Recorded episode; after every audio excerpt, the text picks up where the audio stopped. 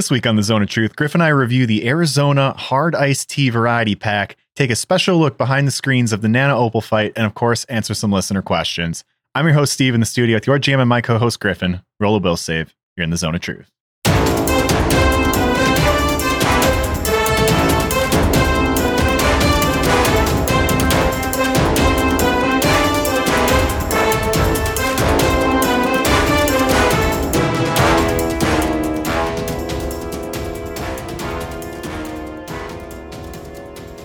And we're back. Yeah, we're back, baby. How you doing, man? Doing well. In the final days of Carrion Crown. Geez, we have a week left. I know, that's crazy. Like a week from now, and we're recording this on a Saturday. A Mhm. week from now, we'll probably be in the midst of the last episode. Yeah, so this episode will release and we'll be done. We'll be done with the campaign that we've been doing for five years at this point. Yeah, we're finishing it in June, but it's releasing in July. Like we will have just shy of five years because I think five years would have been Like in August, I think we started. It's our anniversary. our anniversary is literally when Haley and I are getting married. First weekend of September or something. It's uh it's Labor Day weekend. Like we we launched it like right before Labor Day weekend or whatever. yeah, well, it's exciting. Yeah. Final combats have been hard. Yeah, they But, have uh. They've been really fun. We recorded one, and I got to be pretty vague about this because we're not even talking about it this episode. We recorded one this past Thursday that I really enjoyed. It was a big Yeah. one. There was a shit ton of people on the board, but lots of fun. It was cathartic. That was the the nice part of that one. I think it was really good for a specific character. Yes. So I want to change the topic just a little bit.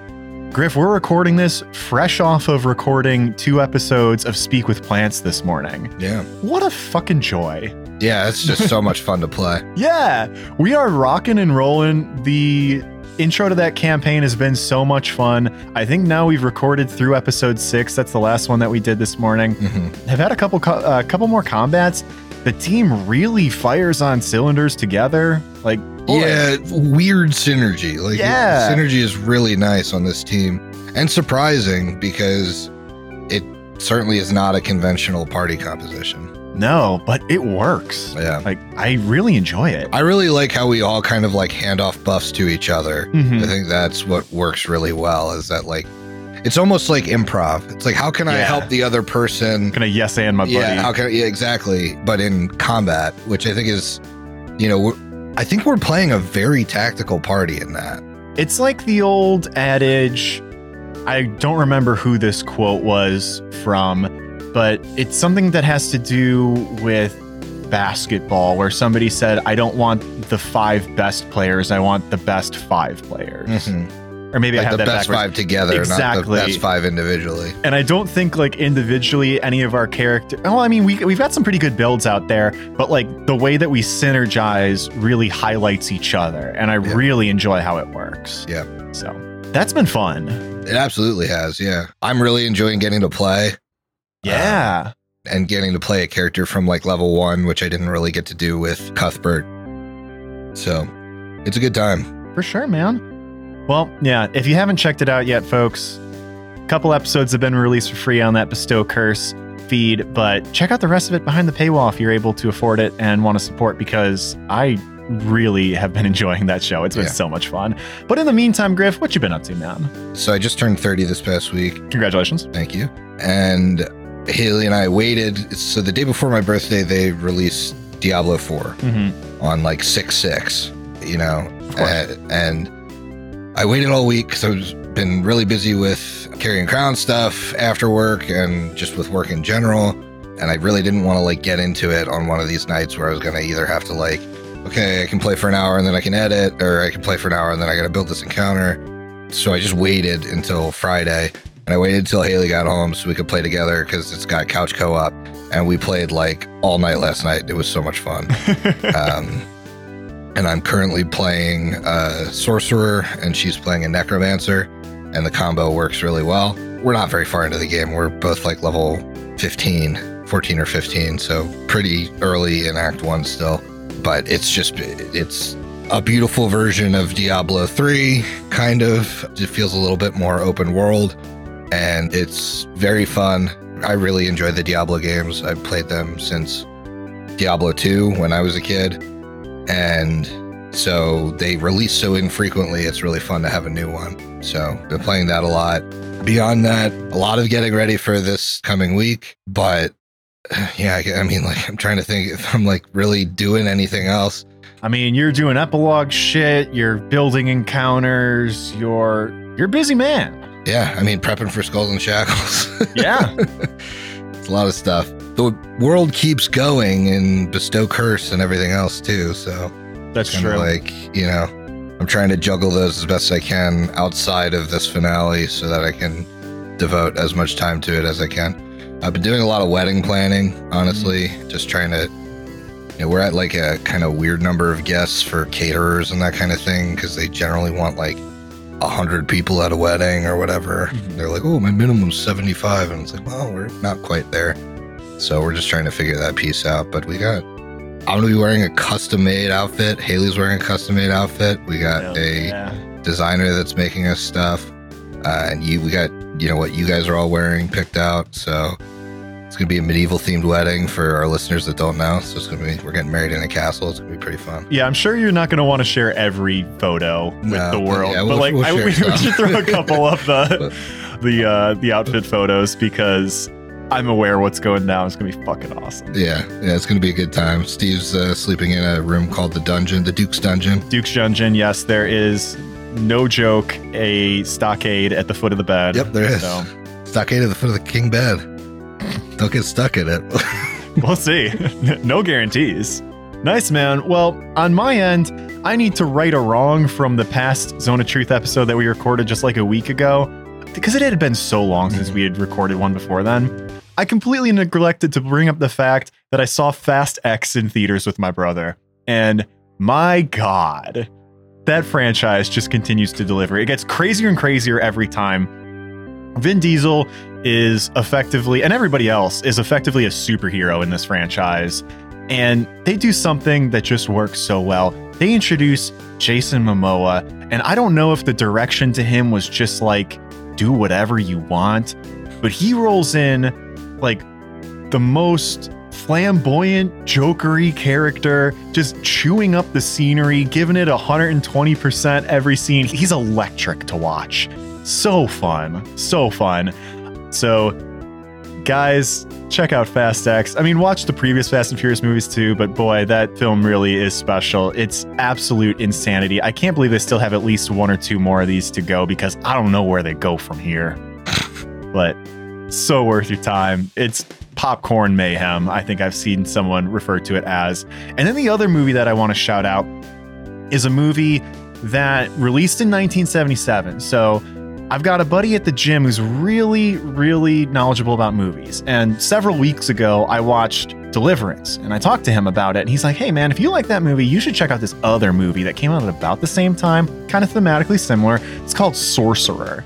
Griff, you ever hear Sorcerer? no, Have I told you about Sorcerer? Because I've been, I've been telling everybody about Sorcerer. I don't know. Yeah. So Sorcerer is this movie that came out in 1977, and the first act of the movie is like this, these four vignettes that are these four different characters that each get into some sort of trouble, and one of them's a, a Palestinian dude in Palestine. There's an American guy that gets into trouble with the mob. There's a French guy that like defaults on a loan or something, and then there's like an assassin dude in Mexico. And for whatever reason, they all have to flee their home countries and end up in Colombia mm-hmm. they're in this like remote town and they all kind of realize they all got there for different reasons that they're like shit this kind of sucks. We got to get out of here because these are bad conditions to be living in. And they're working for this company that is like drilling an oil well. And there's a fire at the oil well. And the people that operate the oil well realize that what they have to do to put the fire out is they have to drop explosives into it to like burn up all the oxygen or something with the explosion. I don't know exactly the science, but they need explosives and they don't have explosives. They find these crates of dynamite that are 200 miles away through the jungle. And they're like, okay, these dynamite was stored improperly, so the nitroglycerin is sweating out of it, so any shock to the dynamite is going to cause it to explode. Mm-hmm. So we need a couple people to load this dynamite up into these trucks and drive it as carefully as possible across 200 miles of jungle to get it to the dig site for the explosion. Mhm. And the rest of the movie essentially is these four guys trying to move six crates of dynamite in two different trucks 200 miles through the jungle. It is so tense. It's so good. It's a feast for the eyes because it's beautiful because it's in the jungle. Mhm. And what I will say about this movie is it has the best rope bridge scene that I've seen in my entire life. it's a giant rope bridge that's super wide, but it's kind of falling apart and it's over this rushing water and it's storming out and they need to get the trucks over it. Boy, it's so, so good. I really enjoyed it. And, and I know you, I think you said you like Deliverance. It's, it Mhm. is sort of in that vein. So it's a really good, just like tense adventure movie. Yeah. It's good. Huh. Yeah. So, a heavy recommendation for Sorcerer. I like that a lot. Nice. But yeah, besides that, you know, just started the Jujutsu Kaisen movie, loving that.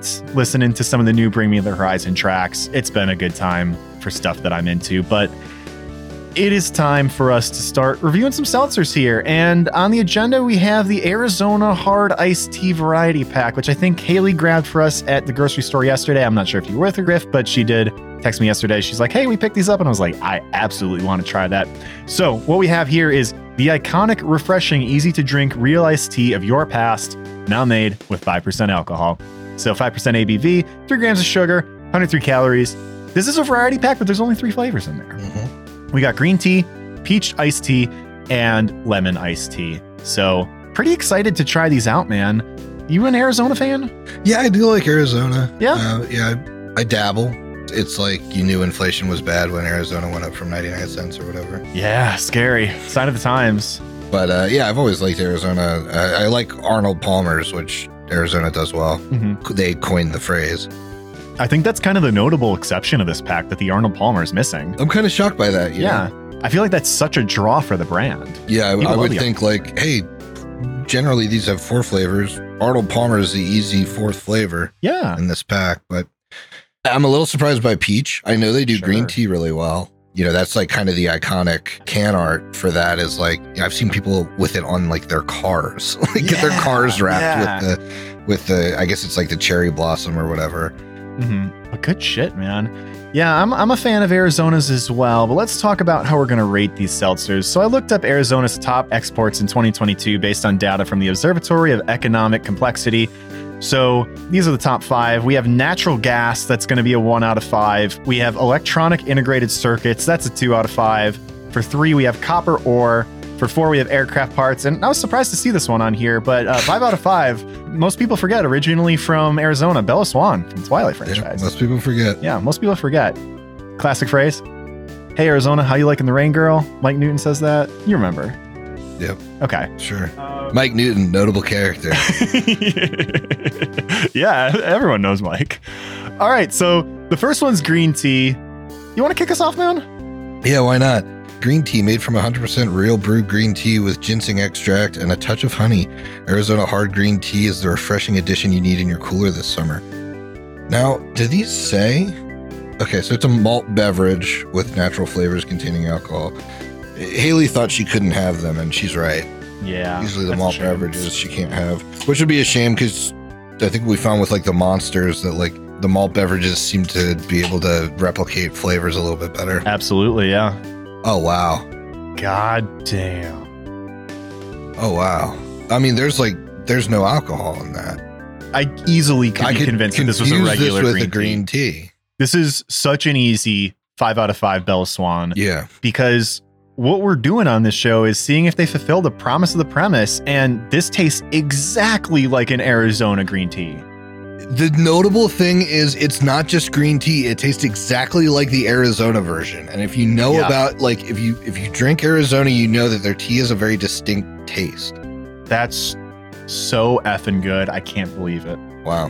Boy, really starting on a high note. That's great. I, yeah, I'm glad I brought us each individual ones. yeah. Yeah, we both have three in front of us, and uh I need to run out to the store get another Yeah. 12 pack for tonight. All right. But the next one up is the peach iced tea. So this is Arizona hard peach iced tea has fruity peach notes and a sweet aroma, making it the perfect summer refresher. Let's see about that Arizona. Right, we are deep into summer at this point, so we'll see. Deep in, we're the second week of June. They were pretty deep. It's not even summer. June twenty first is summer. Yeah, again, that's a banger. That's really good. Arizona is coming out swinging hard. It would not shock me if there was like a lawsuit that's like doesn't actually have alcohol in it. Yeah, that's phenomenal. Yeah, that's probably the best peach flavored thing I've had in a long time. And we've had a lot of them Yeah. recently. I don't know if there's like a resurgence of peach or whatever, but I feel like the last four or five packs all have had it in there. This spanks them. It's so good. It's, I mean, it's a perfect peach tea. Yeah, easy Bella Swan on that too. Yeah, this is definitely a belly swan. I'm not getting any nasty aftertaste. No, that's the down so weirdest thing. That's the weirdest thing. I get no aftertaste. Like there's no boozy aftertaste at all. Man, when we go downstairs and tell Haley that She'd This be so Yeah, she's gonna be fucking pissed. Yeah. These are so good. All right, man. Well, there's uh, like I said, only three varietals Yeah. in this pack. Bring us home with the lemon iced yeah, tea. this lemon iced tea. So maybe this is supposed to be like kind of the Arnold Palmer because I, I forgot that it's like lemon. You know, and that would be lemonade iced tea. Steep black tea and citrus notes. The iconic Arizona hard lemon iced tea is now available with 5% alcohol kick. The ultimate refreshing bevy. Good to see they used uh, the term bevy in their marketing. Love it. Damn. Damn. What a treat. You know what the weird thing too is? I keep smelling them before I taste them. I do smell booze in this one. Yeah. Like I smell booze in the other ones too. And like when you taste it, there's just nothing. Right. The smell is not a five out of five. No. But let me tell you, I think I'm throwing another Bella Swan at Yeah, this. Oh this my is great. god. This is really good. So you you agree? Yeah. Okay. Well, the highly coveted, rarely given out on this show, perfect pack. Fives across the board. That's incredible. I mean, if you like iced tea and you want to get drunk, I mean, you owe it to yourself to get this pack. Yeah. I mean, unless you love the taste of alcohol or something, like, Mhm. I mean, these are five percenters, so they're not like crazy. Yeah. But like, I guarantee these sneak up on you. It's literally just tea. Yeah, you mean after we crush through 12 of these in the next two hours? Yeah. like, just not even thinking about it up on- because yeah, they're so They're delicious. easy drinking. My God, I drink this outside on a hot day and not get hydrated and be like, "What happened?" And they just dropped this at the perfect time, too. Boy, these just have summer written all over them. Yeah, I can see myself drinking these up on the roof of my building, drinking these by the pool. I'm having a good time. no, they awesome. I, I guarantee they couldn't legally do this because the cans are so similar. Mhm. But I wish they sold an Arizona size of these, like as a tall boy.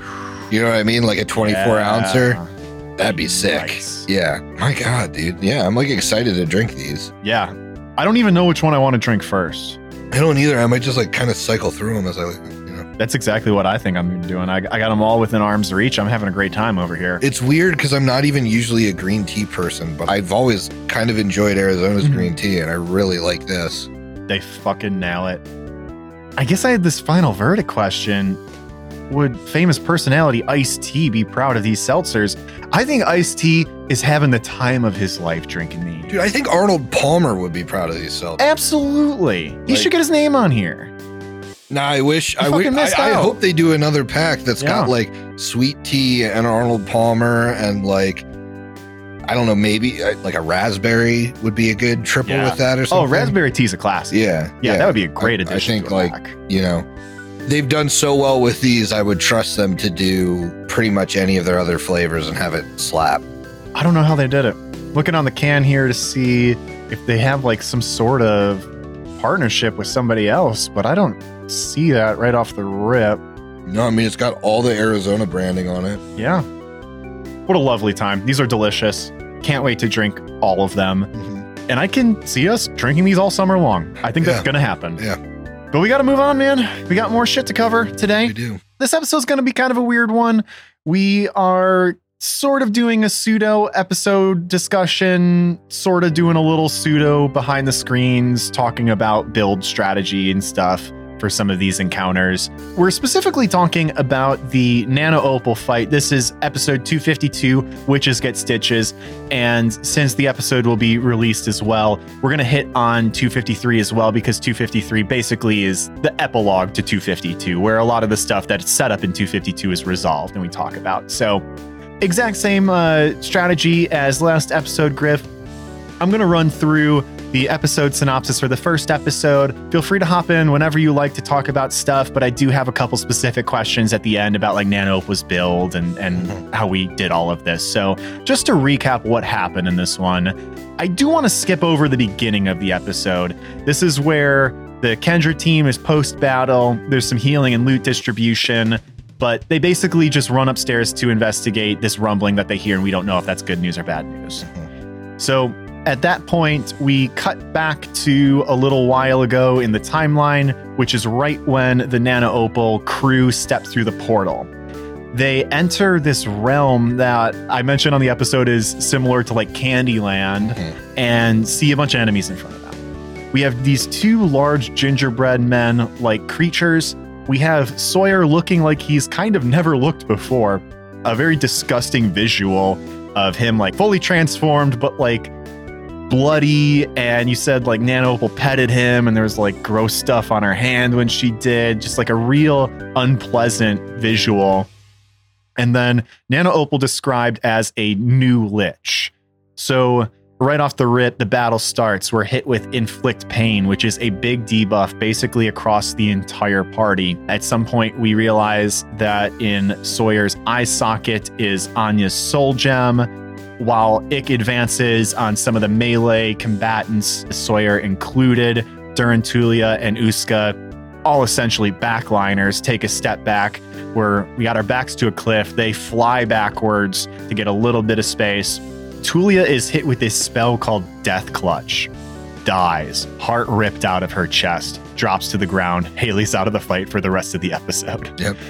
Ick, in a moment of Brooke's brilliance, targets the soul gem, releasing Anya, and that's basically the last thing keeping Sawyer in line, and he turns on Nana Opal. We have Duran killing the gingerbread men, basically with splash damage, and is the one that actually lands the finishing bomb on Nana Opal. The very last thing that happens in this episode is Nana Opal, I have in my notes, quote unquote, Obi Wan Kenobi's, as her body disappears while all of her gear and robes collapse. But what we find within those robes is a beating black heart. So that is a very quick synopsis of what was a very long episode. Yeah. Pretty long and brutal fight. Yes. So before we start all of this, I think the last time we chatted on Zone of Truth, Griff, you mentioned that you kind of designed this fight to be like a 50 50 TPK, right? Like 50 50% Mhm. chance. So, how did you get there? Like, what is the components that make this so difficult? Yeah, so Nana Opal is a level 16 witch with the Lich template, Mm-hmm. which makes her even stronger. And she, she just has a lot of spells that are just like huge debuffs Mm-hmm. That are insta death.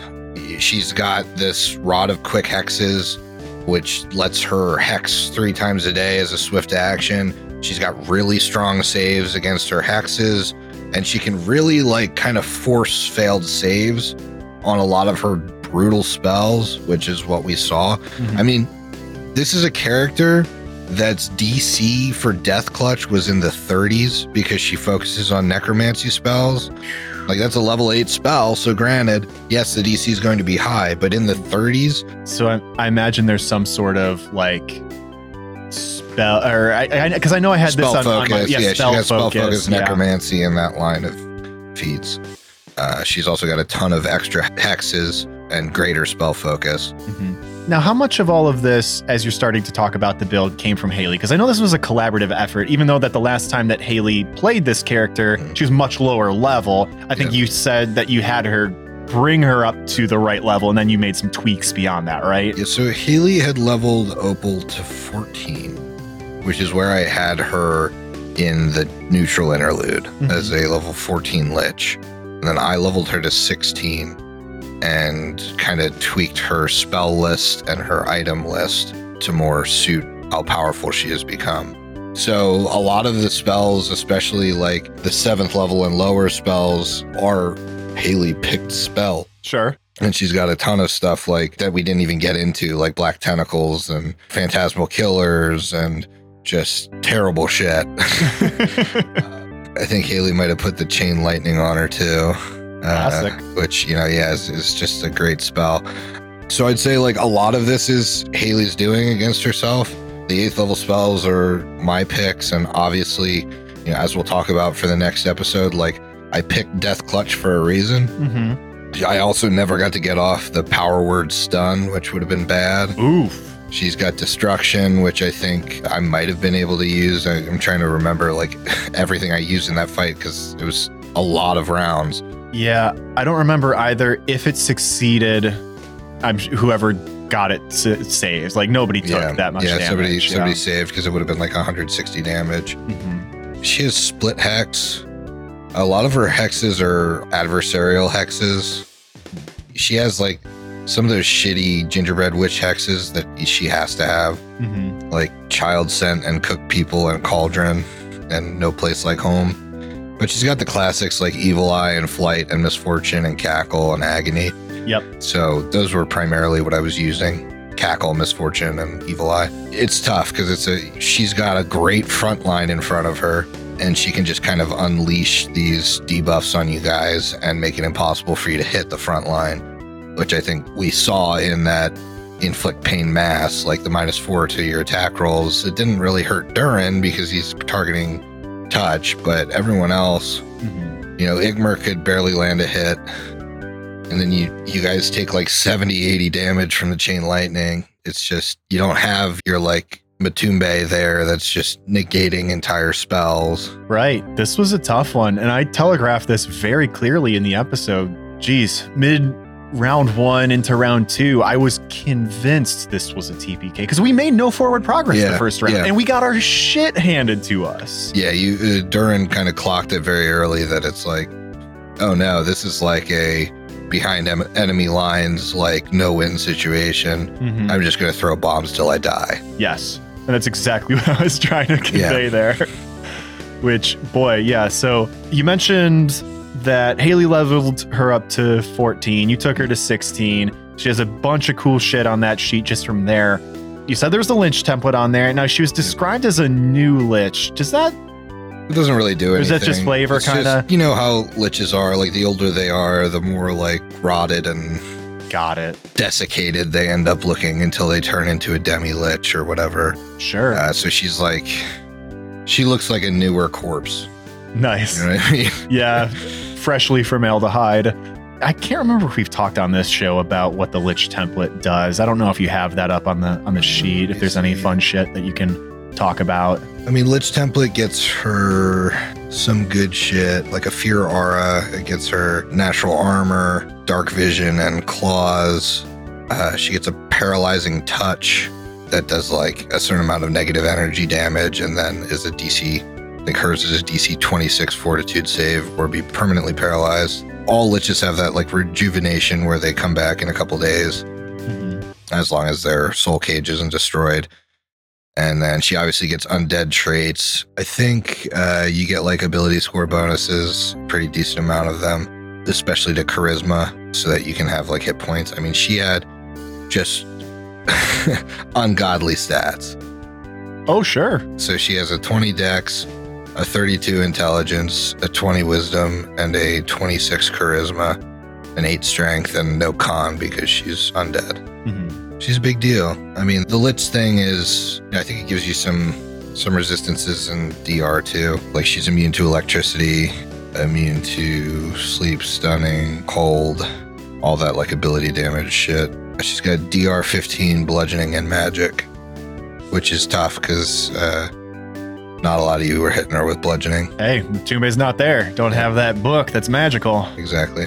Right. So, anything else you wanted to call out about Nana Opal? Because I know we want to talk about Saw and the Gingerbread Men too. Yeah. No, that's about it. I mean, you kind of get her items in the next episode anyway, so I don't really need to go into detail about them.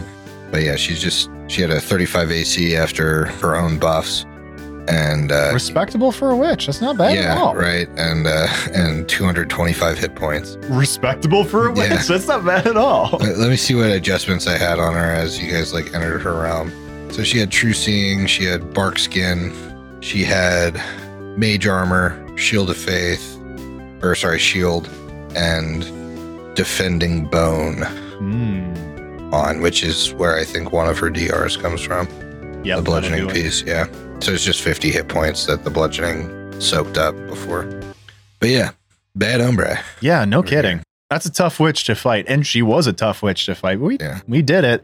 These creatures fell a little faster than I thought they would. What was going on with the gingerbread man hat here? I think I pretty much just like took them off the board from splash damage alone. Yeah, so they were storm giant zombies. They're actually in the back matter of one of the Carrion Crown books. Yeah. Huh.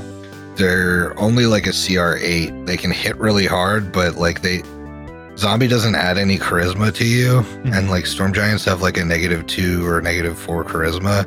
Uh oh. So like their hit points go from like a storm giant hit points, which is like in the 200s, to like 70. Wow. Uh, so it's it's like really bad. I even took it a step further, and I was kind of like, okay, these guys are just here for a good time, not a long time.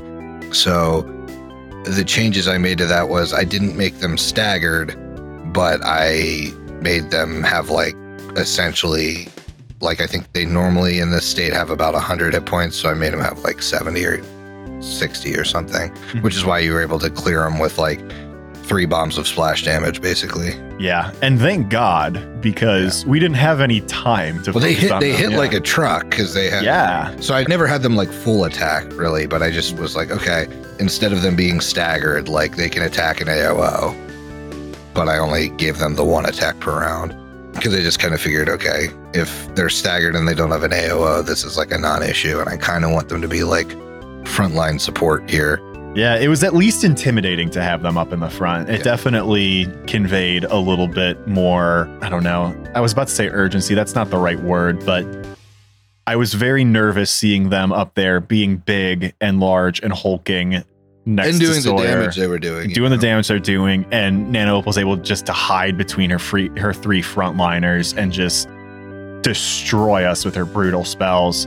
I do want to talk about the Sawyer build a little bit Sure. because this is going to be relevant going forward as the people who have listened to the mainline show know he does make it through this ordeal and so basically what has happened with his character sheet is originally you know if we rewind the clock several years when i was building him for the evil interludes i made him as a moon cursed barbarian.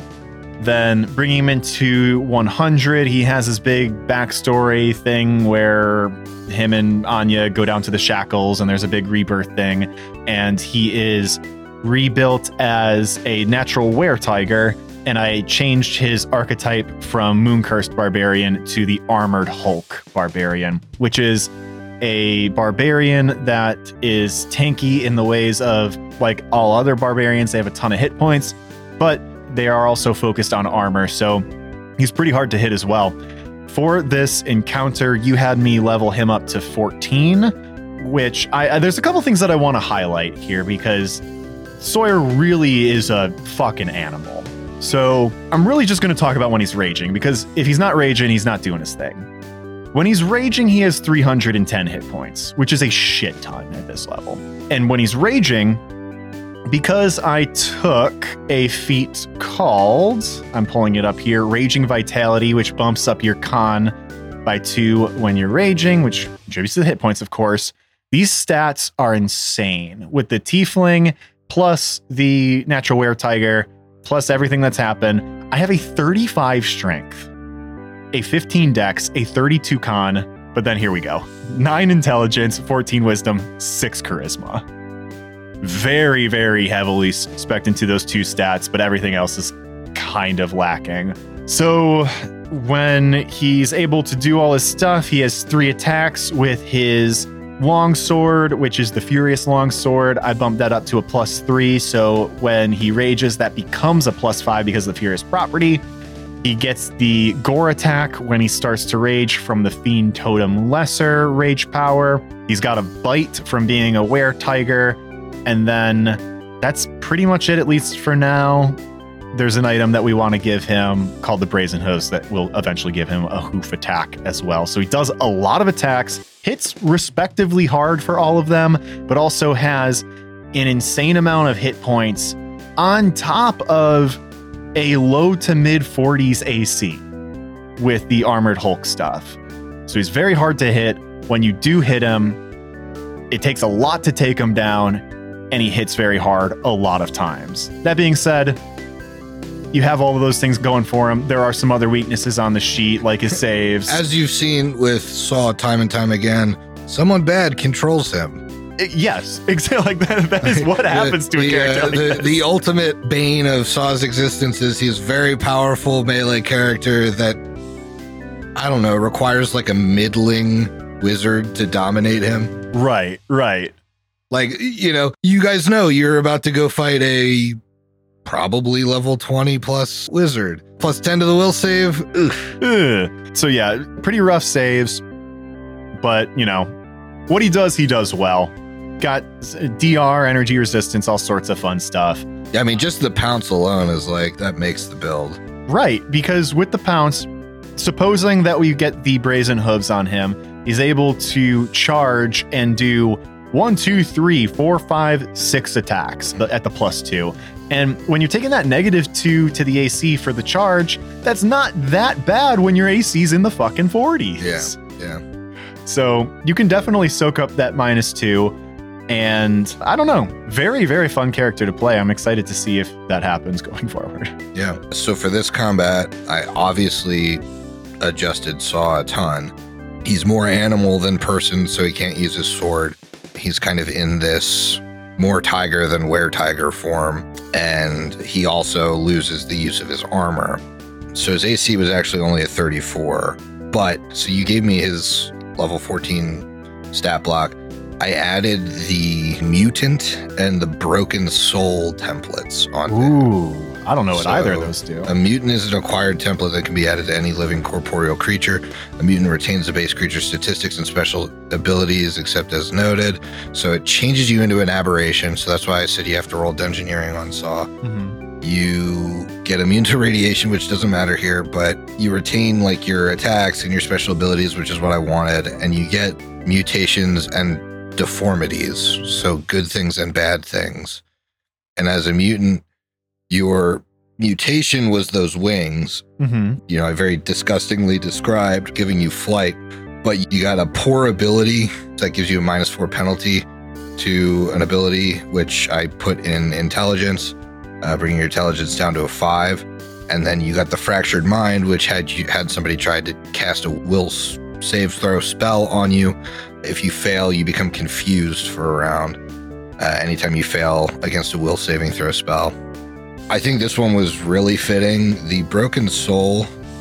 So the mutant doesn't add like specific abilities. You could pick them as the as the like you could add ability modifiers.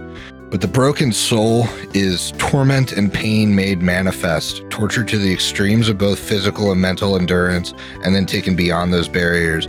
A broken soul gains extraordinary reserves of fortitude and resilience, as well as the ability to inflict a measure of its own terrible suffering on others. So that gave you a plus six constitution. Damn. So he was Uh, rocking a 38 con?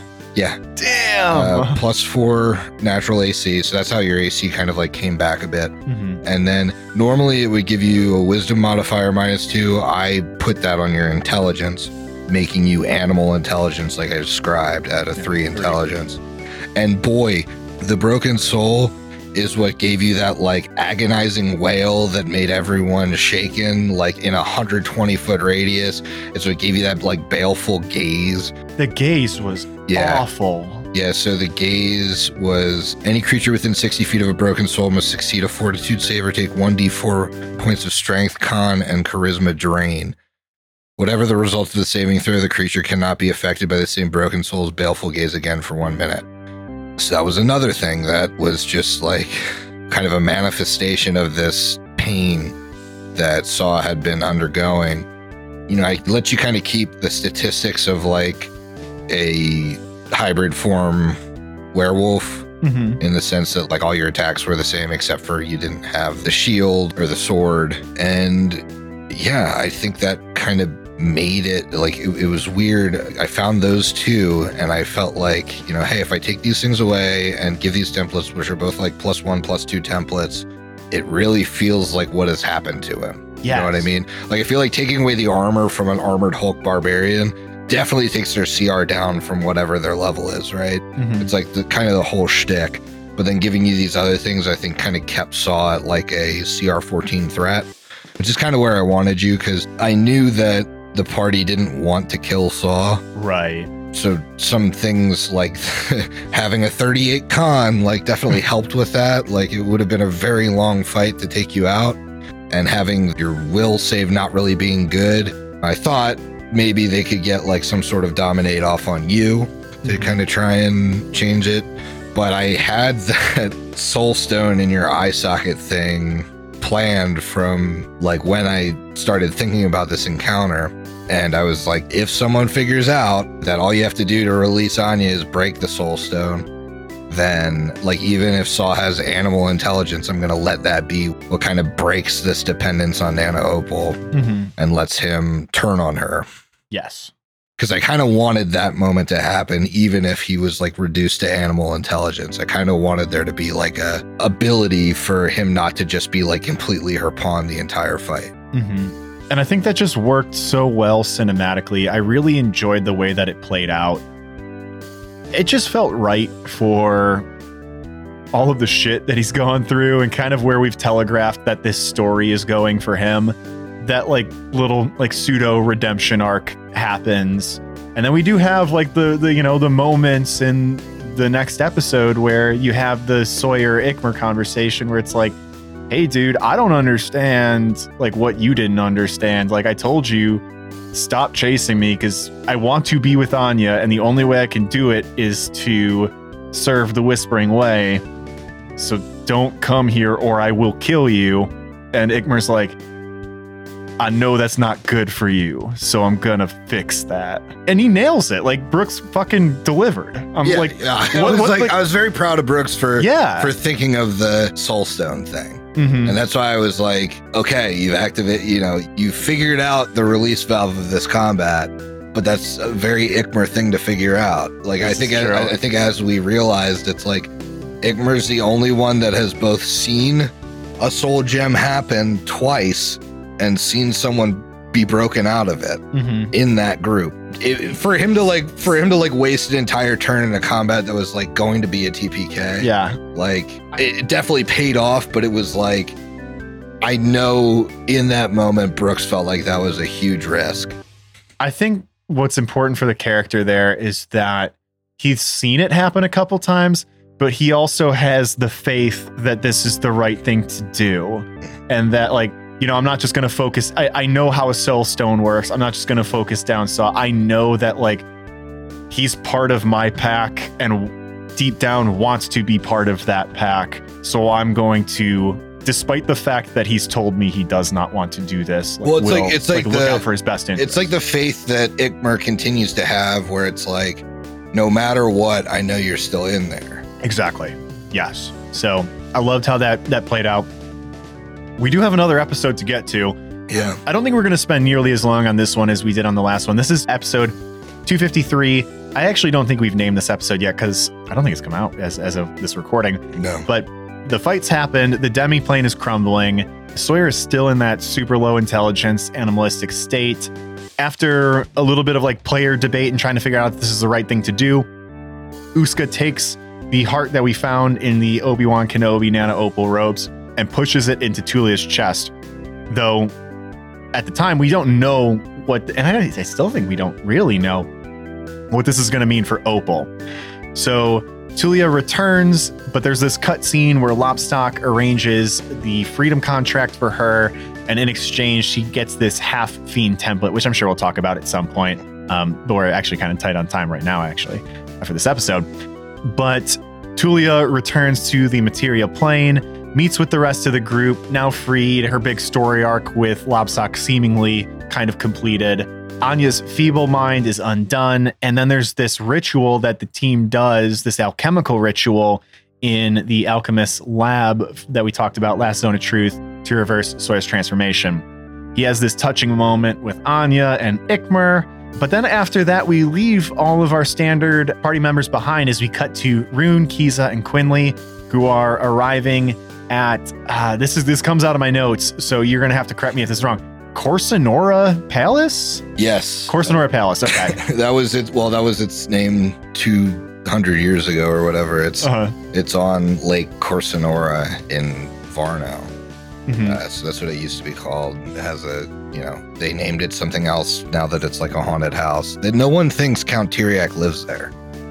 Oh, really? They think he's like this aloof count that like doesn't really give a shit mm-hmm. about like the area and just travels all the time. They think the Tyriak family abandoned this place and just never goes there anymore. And, you know, as you guys learn, it's like it's all a facade and it's actually this grand castle, but like he's covered it in illusion to kind of cover for the fact that like he doesn't want to be in the public eye very often so that they don't realize that he is the same dude from 200 years ago. Yeah, yeah. So he is Rune's grandfather, this we figure out.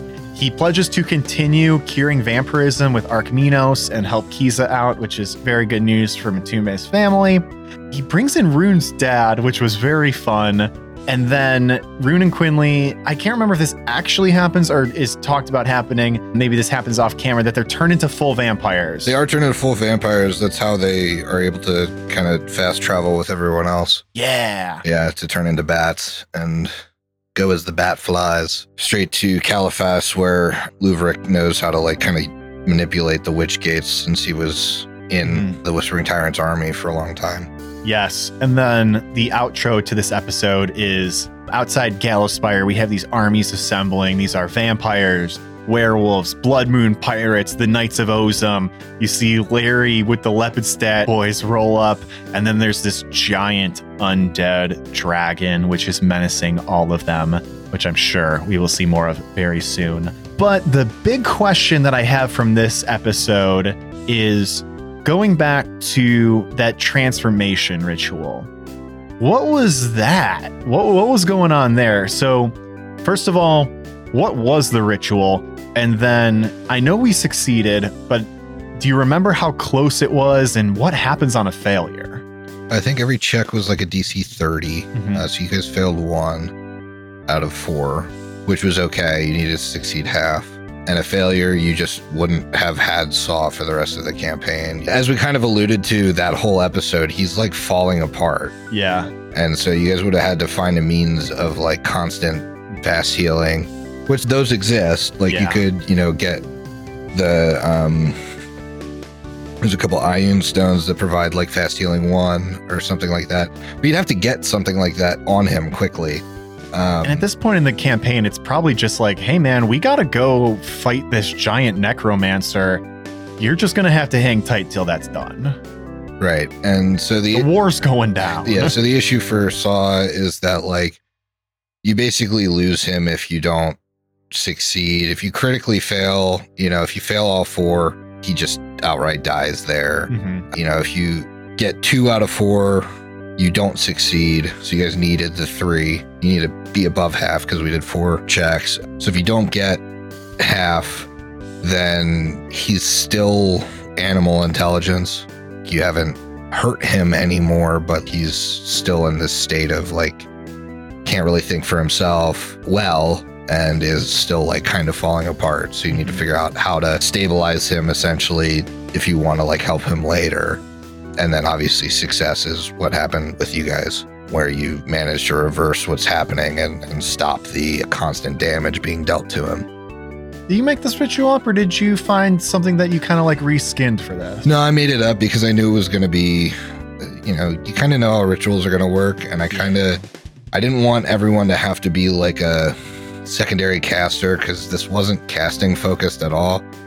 But I think between the two groups, I think you were allowed to like aid enough that it was kind of like a ritual. Like you had the, you had Matumbe and Durin doing all of the craft alchemy stuff. Mhm. But then you had Uska and a bunch of the rest of the group doing all the heal stuff. And combined, it worked out. But I didn't set the DC higher than 30 because I kind of thought I was a little worried about what, especially the craft alchemy was with the group because I knew Durin was the highest and he's not Matumbe. Mhm. Yeah, I don't think he breaks twenty with that, so it's it's not a gimme. Yeah, so with aid and whatever, I think you failed once with like a 27, Mhm. but the rest of the time you succeeded. So I kind of like played it out as if you had succeeded the whole time. I'm definitely glad it worked. If he died there, I would obviously be heartbroken, but having the like little redemption moment, that would be like an appropriate spot for that to happen. Mhm. Just be like, uh, you know, his love of Anya and all of that. He he broke out and he helped kill Nana Opal and then he didn't quite make it. Right. That sucks, but like that is a, a nice like coda to the story. But to have him keep going is very exciting for me. I'm very happy to have him. No, I, I now. planned this half fiend thing as of the neutral interlude. Yeah. So that's why I picked Death Clutch.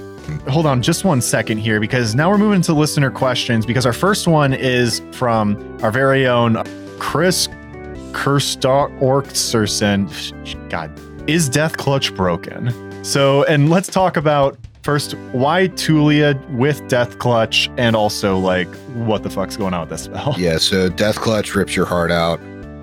Uh, it's a save or die spell. And it is a bit broken because the recovery condition of it is that you're like staggered for a round as your heart beats out of your chest. And then if somebody targets you with regeneration to regenerate your heart, then you can be breath of life. But that needs to happen in the next round, and regeneration has a three round casting time. Mhm. So I think there was like an error. It was, it was admitted that it was an error by the writer of the spell, and then the spell is broken because of it, because the you know the intended recovery condition is impossible to do.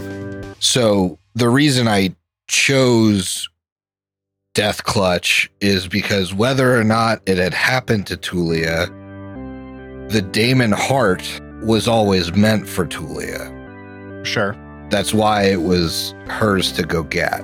Mm-hmm. So Lopsock created this Damon heart out of a piece of his own heart and basically led it into the material plane where, you know, it was picked up by Nana Opal, used as a phylactery, etc. In order to test Tulia, he didn't mean for Nana Opal to get it necessarily, but he figured, you know, it'll be like a quest for her to yeah. get it, you know? But the deal with daemons is they don't really respect mortals at all. They kind of think of them as like cattle Mm-hmm. and food. And so Lopsock found himself like kind of respecting Tulia because they had, been, you know, she had been kind of like one of his gladiatorial champions for like 50 years while she was in Abaddon. And so he wanted her to become part daemon so that he would feel good freeing her from this contract, this pact that they have. And so the heart was always meant to replace Tulia's heart. Just so happened that I could put it together where Nana Opal could rip it out Yeah. and kind of speed the process. So putting it back into Tulia, that's why it's like, well, the heart that Nana Opal has looks just like Tulia's heart. Why is that? Well, because Lopsock made it that way. Mm-hmm. So that was kind of fun to have like play out. I knew it would kind of like it'd be a thing that would happen, but it might not happen for the end. You know, be, it might be a thing that's like in Tulia's epilogue then. Mm-hmm. If, you know, she had gotten the heart and hadn't died, it's like, okay, well, we'll go deal with the Whispering Way, and then I'll go to Abaddon and talk to Lopsock about, you know, freeing me. Because going into the Candyland demi-plane, that's what she was saying, right? Where it's like, hey, I don't know this, fra-. and she didn't. I don't think she knew that she was like looking specifically for No, heart. Maybe, no, maybe not. she- But it's just like, hey, I do need that phylactery. I am going to go see Lopsock with it. Hmm. So like, even if she did succeed, that was essentially going to happen. It was just that like this worked out really well with the spell, and yeah, Right, right. So, so that's why I picked Death Clutch. I guess Yeah. at the, at the end of the day, I picked Death Clutch, and I targeted Tulia with it because I was Mhm. like, well, you know, if she fails, then I get to do this cool thing. if this she cool backstory succeeds and we win, we'll still kind of like this will happen Yeah. eventually anyway. But Sure. So it was cool. It, it really isn't a fair spell, which is kind of why, like, hey, you guys have Tulia the next episode, right? It's Yeah. like, oh, she, okay, she's not dead for good. We didn't have to spend any resources on it. Um, it's not. It's not a very fair spell, in my opinion. Yeah. Um, I know others think it is, but some people have like different scales of game that Mhm. they like to play. For you guys as a party, like especially with Opal's casting stats, like a DC in the 30s save on this spell against the caster is just instant death. I mean, I could have killed Ikmer with it, Sure. Like Ikmer's fortitude isn't high enough to like beat a 34. Yeah, if you had four of them, you could probably just make your way around the party with them in Right, four rounds. right. So, all right. Well, I did solicit the Discord for a couple questions concerning the wrap up of the campaign because we are getting there and we're Mhm. starting to get to the end of where it would be appropriate for us to answer Carrion Crown questions. So, I got a ton of them from some folks. We're only going to hit a couple, and I'd like to hit them quick because I want to make sure we get as many in as we can. We're only going to have a few more episodes of Zone of Truth to really cover this stuff. So, from 10 Law Gnome slash Eric, the one that I want to talk about today, although he did offer a whole bunch of questions, is how would you adapt Carrion Crown to play as the evil cultist? And I have an opinion on this. Sure. I think the sticking point is book four, because book four is kind of strange Mhm. but effectively there's something that happens before you get to every book in this campaign. The Whispering Way makes their way to the prison in book 1. The Whispering Way sets up shit with Larry in book 2. The Whispering Way is like dealing with werewolves in book 3. They're always a step ahead of you. So you could conceivably have like a Hell's Vengeance to your Hell's Rebels that just takes place one month ahead of time for Carrion Crown, where you just play as the bad party, and setting shit up for each book. And I think that's the cleanest way to do it. And then you can chase it down. And if you wanted to have the, like, you know, people talk about their Hell's Rebels party fighting their Hell's Vengeance party. If you wanted to do that at the end of book six, you probably could. I think that's the cleanest way to do it. Yeah. Oh, yeah. It's super easy. I, I think you could definitely do it because they give. You guys don't even know like the amount of detail they give on like here's all the stuff the Whispering Way did, and here's what they set up, and here's the blah blah blah blah blah. Mm-hmm. Like especially in book two, like although I love book two as like the trial, like book two for the evil group would be like, how do we frame this creature? Yeah. And then they go up into the Schloss and destroy the whole fucking thing, capture like the big boss of it would be Caromarc Yeah. the alchemist and like we gotta catch him and like leave this shit as a trap through the entire campaign there are people that are brainwashed there are good people that have gone missing there there are good guy enemies that are just prime to be the enemies for a evil campaign right. I even think you could do book four. You would just do it in the circumstance that like you're kind of the dark rider and Mhm. you win. Oh sure. You know what i mean? Like and it- like these these things turn on you when you're trying to negotiate them because they're trying to like bring Shub-Niggurath into the world. You have to fight your way out of this like underground bubble. And you have to like fight your way out of this evil town that like is evil in a different way than you. Yeah. Which would actually be kind of fun because you probably gear all your shit to like fighting good if you're the evil party. And then like when you're confronted with like another evil group that's not your evil group like oh that makes for an interesting book of enemies. Right it, it changes things up for a minute which is nice. Yeah.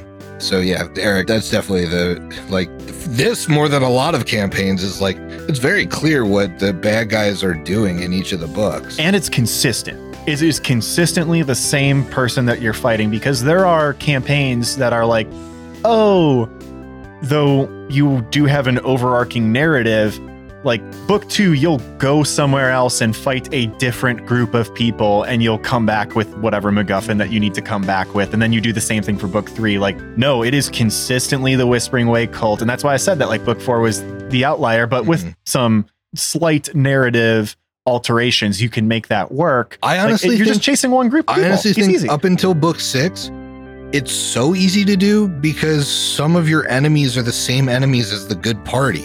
there you go Like it's so easy to swap out because the encounters can all be pretty much the same. Because it's like, okay, these guys ran through here and fucked shit up, Mhm. and now we're running through the fucked up shit, and some of these encounters are still here. Or like these guys are fucking with the wolves. Guess what? All the wolf encounters can be exactly the same. Yep. And instead of fighting Mathis, you fight Valkasane, whose heart they took. Exactly.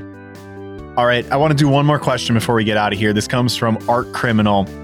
At what point did Griff nail down which evil interlude characters would show up in each book? And I think this is a pretty good question because we didn't go into this campaign with the evil interlude characters Yeah, built. like kinda- it was like halfway through book guys. Right. You like had to figure yeah. it out almost on the fly. So like when did you figure that out? Was it after we wrapped up that initial volley of evil interlude? Um, Uh, so after the initial or- one, I had Viv and Saw placed. Sure. So once I got the gist of your characters and Saw was like a were creature, I was like, perfect demon wolves. Done. Because just because the demon wolves are, and obviously like devil wolves now, We but- yeah, we reskin them. right? We reskin them, but they're like a group of lycanthropes that like accept all lycanthropes and don't have to just be wolves.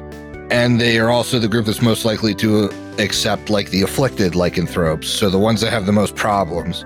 Mhm. Uh, so it made sense that Saul would show up there. For Viv, I was like, book two is so alchemist heavy Mhm. and it's so like Frankenstein's monster and mad experiments. I was like, Viv easily slots in here. And then it just kind of played out where like she was able to escape and I wanted to slot her in a little later. And I was like, oh, well, this works really well for introducing Brooks's backup character, which I knew ahead of time Mhm. I was going to have to do because I knew that Ikmer was going to leave. Right, Like right. we talked about it. So I knew Ikmer would leave. So I had like a lot more planning for a backup character there. So it was really nice to have Viv there. And then after the Nidal piece, I knew where everyone else was going to go.